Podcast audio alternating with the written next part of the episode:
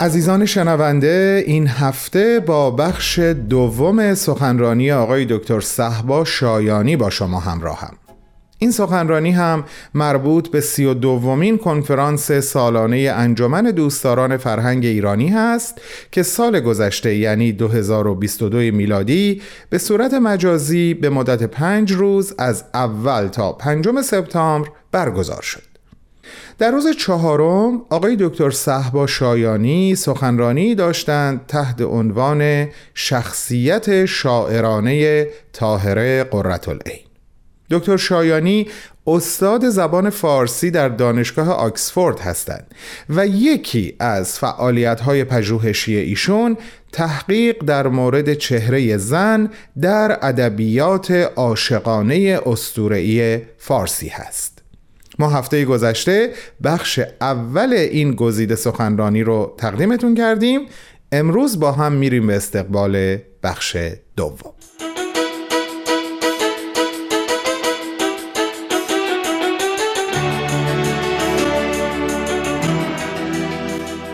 در شعر طاهره قره‌العین جا برای تعبیر و تفسیر خیلی نیست. این شعر خیلی به وضوح در مورد یک چیزه و اون هست عمل و آغاز یک روز جدید در تاریخ بشریت. همونطور که شنیدیم غزل طاهره شروع میشه با فراخوانی که به مردم که یک روز جدید در تاریخ بشریت رسیده و این روز به قول مولانا وصل و لقا با اون معشوق الهیه. بعد از این شعر مولانا بیشتر جنبه‌ای که به خودش میگیره جنبه مدحیه، انگار در مدح اون معشوق الهی نوشته شده و بعد اون معشوق الهی رو حمد و ثنا میگه و بعد شروع میکنه به تنبیه کردن اون قدرت‌های ظلم و تاریکی که جای خوشی رو سعی میکنن بگیرن و ختم پیدا میکنه به چند پند و اندرزی که میشه گفت شاعر یا به خودش داره میده یا به خواننده ها. غزل طاهره برعکس از اول تا آخر در مورد یک چیزه و اون هست عمل. در طی شعر همه افعالی که استفاده میکنه طاهره امریان. مینویسه برخیز، بنگر، برگو، بگردان. همه چیز حالت امر داره و حالت عمل درش وجود داره و این با طاهره‌ای که ما از نظر تاریخی میشناسیم اتفاقا خیلی میخوره.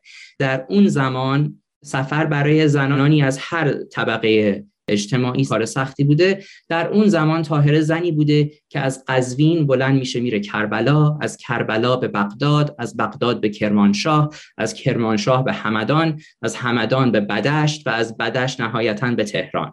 و در هر یک از این شهرها بحث میکرده با علما رو به چالش میکشیده، گرد همایی‌های بزرگی داشته و در این جلسات و با ابلاغ کلمه خیلی ها رو به تعالیم باب و پیام باب دعوت میکرده. یک نکته دیگه‌ای که جالبه در مورد این شعر و همین تأکید بر عمل میخوره به بیانات حضرت عبدالبها در کتابشون تذکرت الوفا. در این کتاب حضرت عبدالبها یک خاطره طفولیت خود رو ذکر میکنن و این خاطره از این قراره که زمانی به دعوت حضرت بهاءالله طاهره قره‌العین و سید یحیای دارابی که در تاریخ بابی و بهایی به وحید اکبر معروفه که یکی از علمای بسیار مشهور دوران خود بوده که به آیین بابی میپیونده، این دو شخص به منزل حضرت بهاءالله در تهران دعوت میشن و خاطره حضرت عبدالبها از یک روز هستش که سید یحیای دارابی وحید در بین جمع داره در مورد تعالیم حضرت باب صحبت میکنه، با فصاحت و بلاغت و با برهان و دلیل مختلف دفاع میکنه از پیام حضرت باب و از پشت این پرده صدای طاهره بلند میشه و میگه یا یحیی فأت بعمل ان كنت ذا علم رشید. حالا وقت نقل روایات نیست، وقت آیات بینات است، وقت استقامت است، وقت حتک استار اوهام است، وقت اعلاء کلمت الله است، وقت جانفشانی در سبیل الله است. عمل لازم است، عمل. علاوه بر این تأکیدی که بر عمل میشه در این شعر، طاهره قرهالعین از تصویرهای مختلف دیگری هم که مربوط میشن به ایمان و اعتقاداتی که داشته به آیین بابی استفاده میکنه. یکی از این تصویر وجه حق هستش که خود غزل با اون اصلا شروع میشه، آشکار شدن وجه حق، که این میتونه به نحوی میشه گفت استعاره‌ای باشه به ظهور حضرت باب، به آشکار شدن وجه حق در اون زمان از دید بابیان.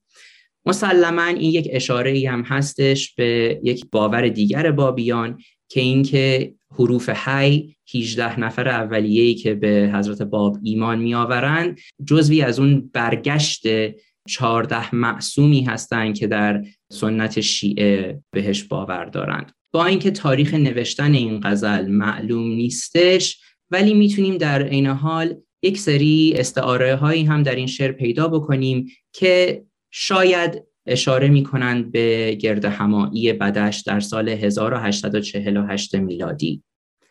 در این گرد همایی که طاهره قره‌العین علاوه بر کارهای دیگه‌ای که میکنه، روبنده خودش رو در جمع ور میداره و این کار رو انجام میده برای اینکه اظهار بکنه که یک روز جدیدی در تاریخ انسانیت شروع شده که شریعت به اتمام رسیده و شریعت جدیدی که حضرت باب آورده بودن یک دور جدیدی رو آغاز کرده.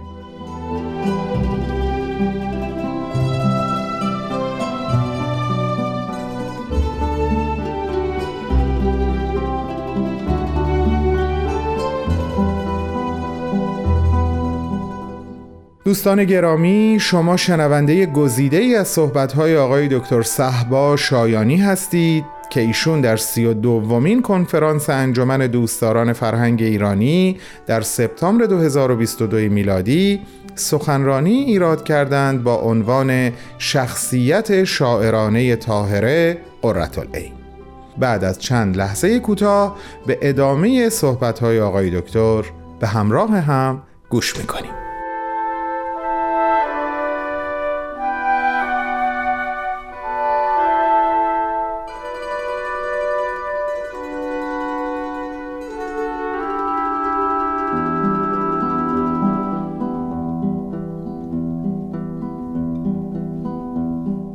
خود همون آشکارا شدن وجه حق رو حتی میشه تا حدی شاید ربطش داد به همین روبنده انداختن خود طاهره در این جمع، چون خود طاهره از دید بابی و این دیدی که این 18 نفر حروف حی برگشت همون 14 تن معصوم 4 نفر دیگه‌ای هستند، خود طاهره قره‌العین به عنوان برگشت حضرت فاطمه دیده میشده برای بابیان و برای همین خیلی هم عجیب نیست اگر اینکه این آشکارا شدن وجه حق و به نحوی هم توی خود همون روبنده برداشتن طاهره قره‌العین هم ببینیم.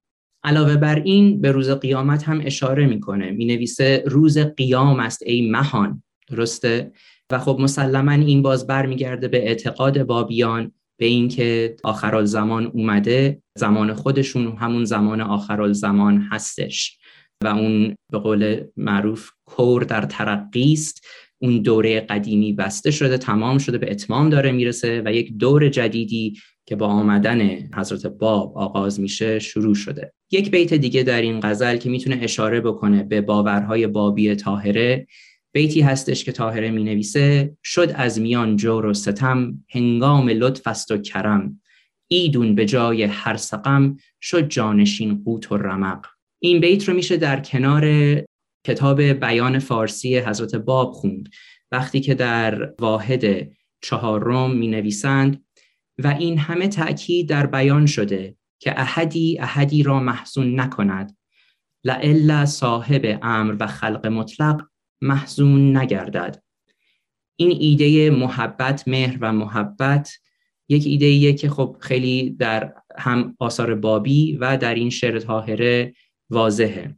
حضرت باب باز می‌فرمایند سبیل هدایت از روی محبت و رأفت بوده، نه شدت و سطوت. در ابیات آخر این غزل طاهره باز اشاره می‌کنه به این که خداوند در این زمان محبت رو برای راه اصلی انتخاب کرده برای هدایت کردن بندگانش. می‌نویسه گرچه به انظار ملل ظاهر شده شاه دول، لکن به لطف لم یزل برهاند از ایشان قلق. این نکته اصلیه که از این لطف لم یزل بندگانی رو که درگیر ماندن رو رهایی میبخشه. و اینو میتونیم از دو وجه بخونیم شاید. از یه وجه این که خب این بیان در رابطه هستش با بیانات حضرت باب در بیان فارسی، و از یه وجه دیگه که طاهره با این شعر داره یک دید جدیدی رو به ما نشون میده که در این دور جدید دیگه خداوند برخلاف شاید ادوار قدیم خداوند خدای شاید کینه توزی گاهی هستش، اینجا فقط دیگه خدایی با مهر و محبت، خدایی که با مهر و محبت بندگانش رو به راه راست هدایت میکنه. کما اینکه حضرت باب در بیان همونطور که عرض کردم میفرمایند که سبیل هدایت از روی محبت و رأفت بوده، نه شدت و سطوت.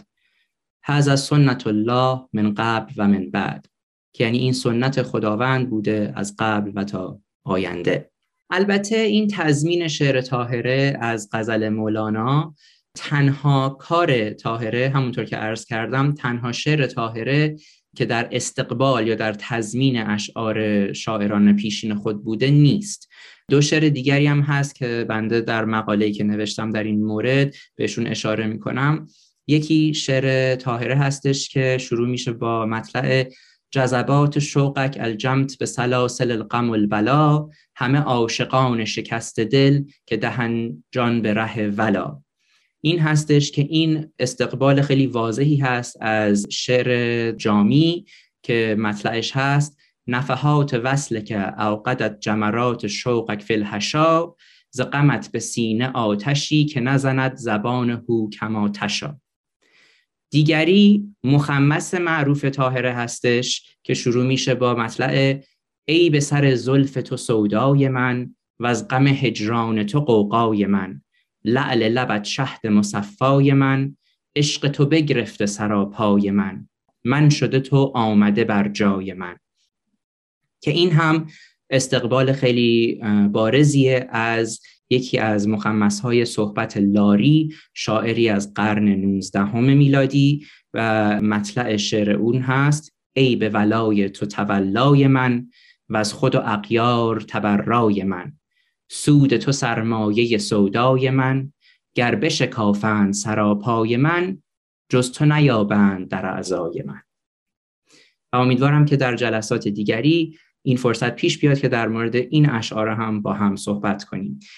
و به نظر من خواندن اشعار طاهره در کنار اشعاری که ازشون استقبال کرده یا تضمین کرده به ما میتونه کمک بکنه که نه تنها طاهره رو به عنوان یک شخصیت شاعرانه بهتر بشناسیم که بلکه شخصیت تاریخی طاهره رو هم بهتر بشناسیم. متشکرم.